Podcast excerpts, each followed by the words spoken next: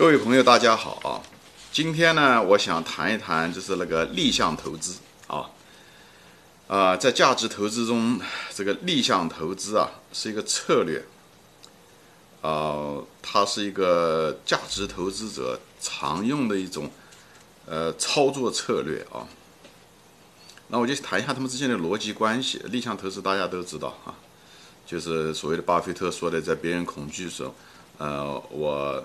更贪婪，别别人贪婪的时候，我更恐惧，对吧？这个大家的理念都清楚，但是在这个整个的价值投资中的这个逻辑结构、逻辑链中是一个什么样的一个形式呢？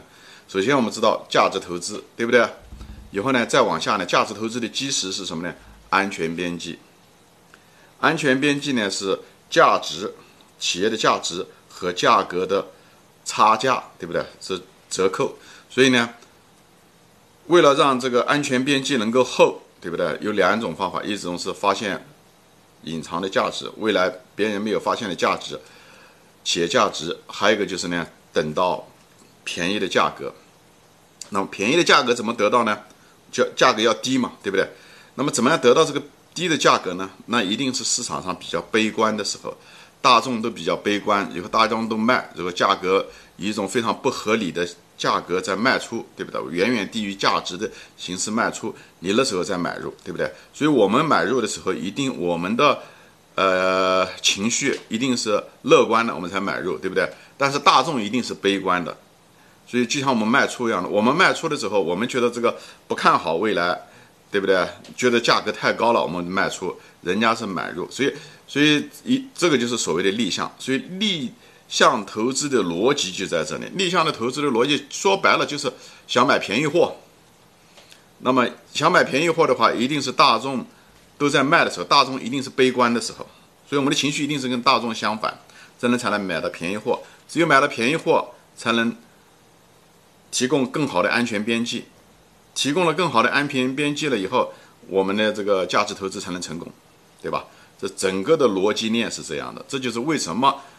价值投资者要逆向投资的原因在这，利用市场大众的乐观或者悲观的偏好，来得到比较低的价格，得到折扣，以获得安全边际，使我们的价值投资最后总体成功。这个是逻辑链啊，以后就谈一下子就是。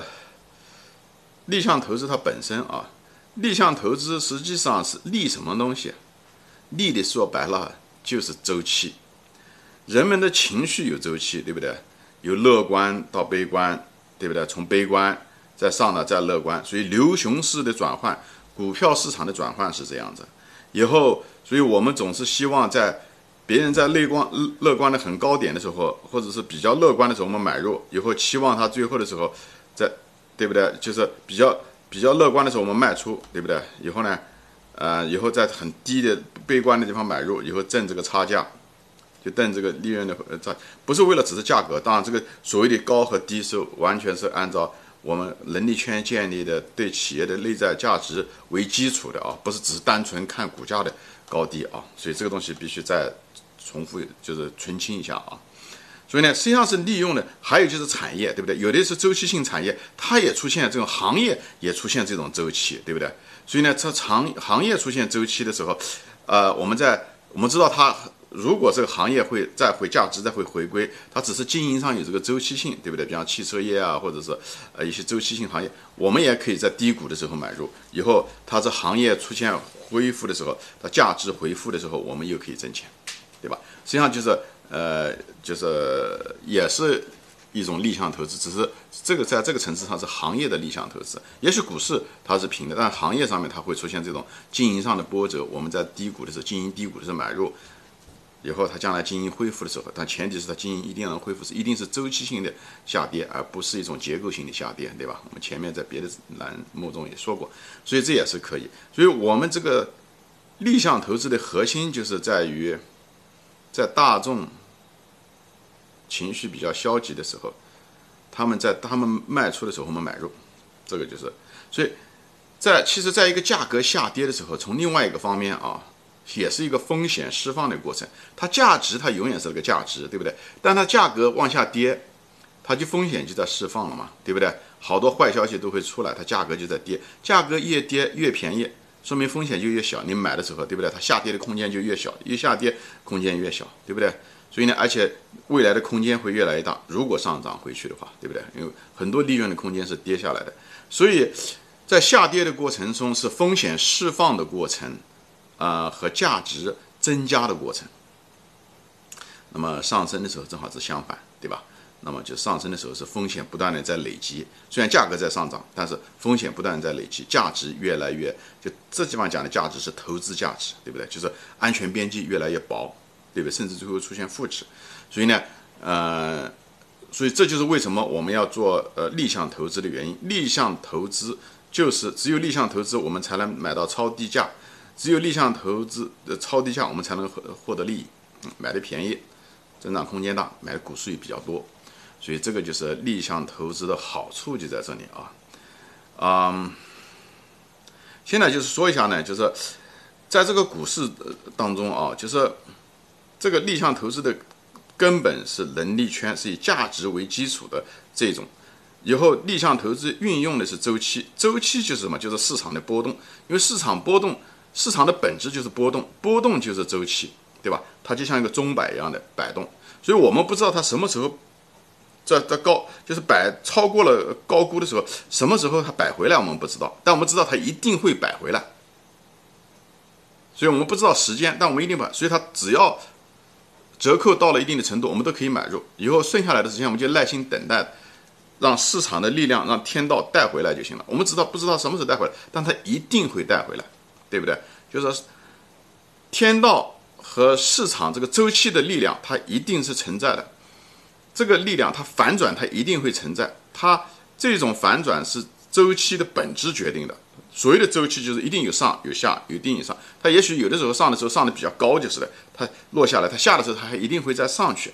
牛熊市转换也是这样的，所以这个周期的力量它也许会迟到，但是它永远不会缺席。这就是力量，这就是周期的力量。那么我们用，之所以用那个逆向投资，就是借用周期这个波动的规律。来逆向投资这种操作，来应付利用这个规律，以后实现我们的价值。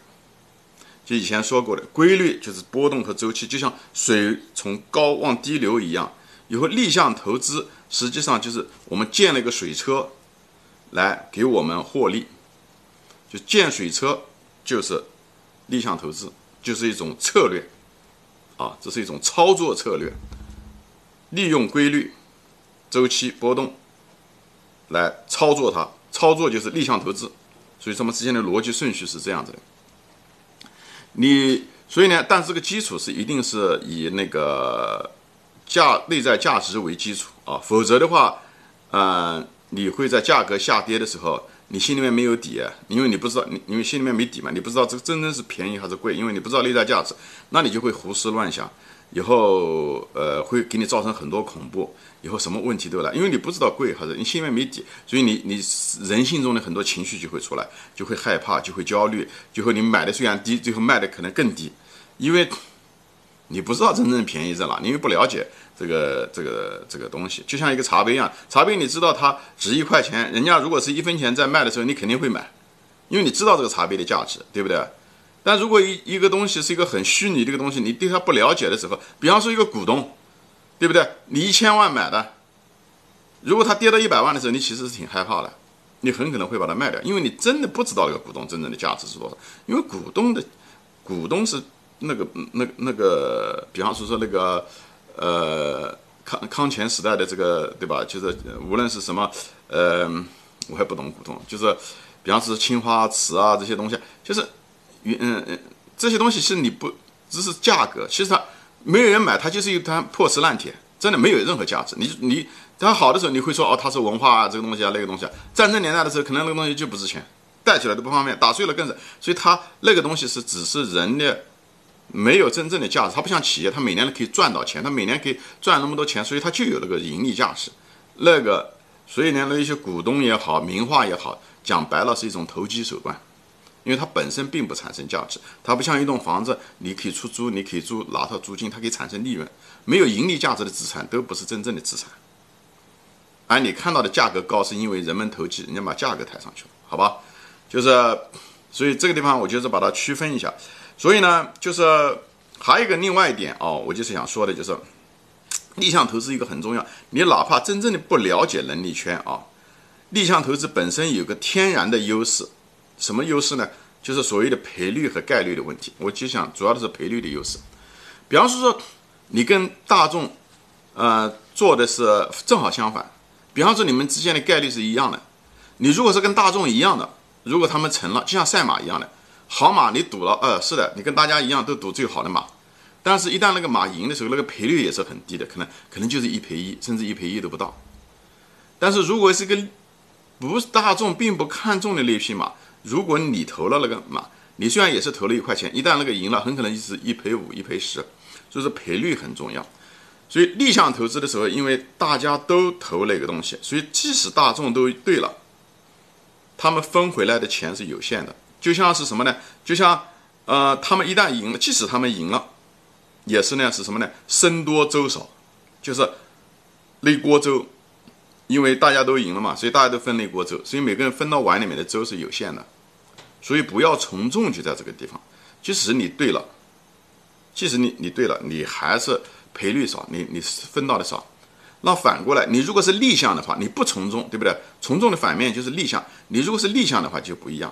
你逆向的时候，如果你对了，你一个人喝了一个整个一大锅粥，你不用跟别人分，对吧？所以你说，就就是逆向本身天然有这个优势，很多人就没有理解这些东西。就是这个逆向本身这个天然优势在这里，大家要。很清楚这一点啊，就是即使你对能力圈这些东西都不是很清楚，在这种情况下，只要他们之间概率差别不是很大，都是可以。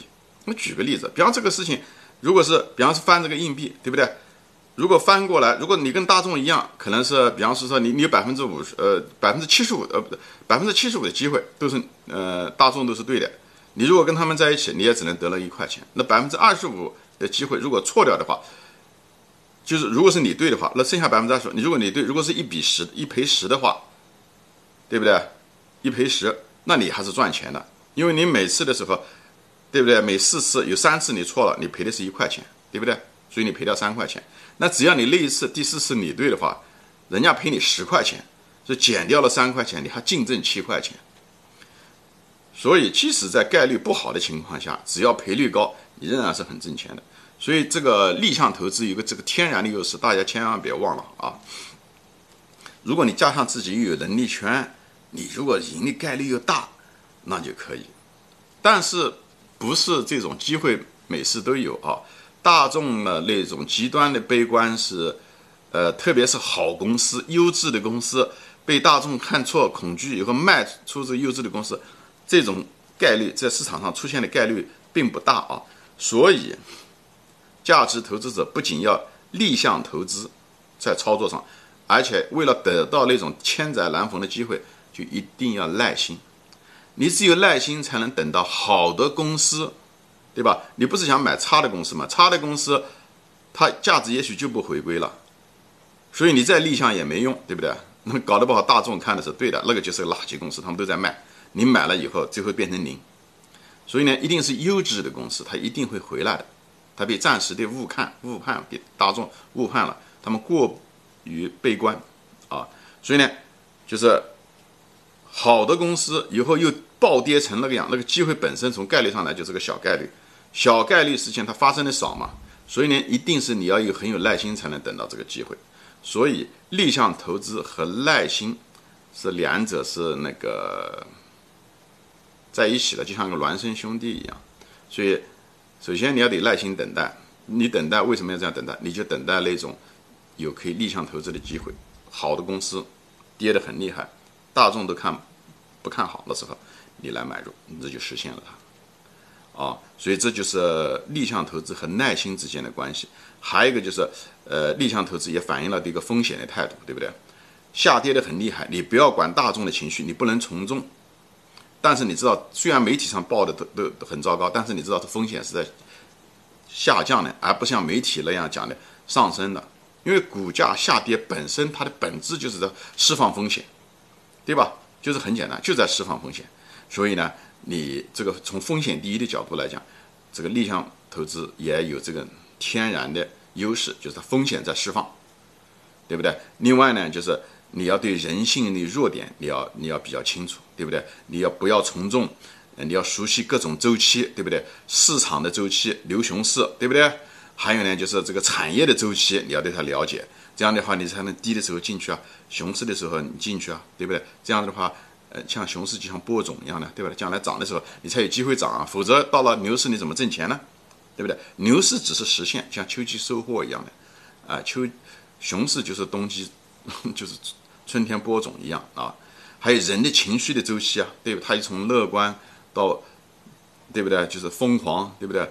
嗯，这些怀疑以后到下跌又开始恐惧悲观，它也有周期，所以你要对这些周期、产业周期、人的情绪周期、牛熊市的周期，还有风险的周期，对不对？下跌本身就是风险释放，风险变得越来越小；上涨的时候风险变得越来越大，所以你对这些周期要很熟悉，这样的话你才能够知道这个时间，你才能进去可以买入。判断当下，OK，觉得这个这个周期是不是作为一个价值投资者来讲，是不是一个对我们买便宜价格是好的时候？哦，好的时候我就买入，是不是现在已经大众都已经过于乐观，那时候我就应该卖出。所以对逆向投资，对吧？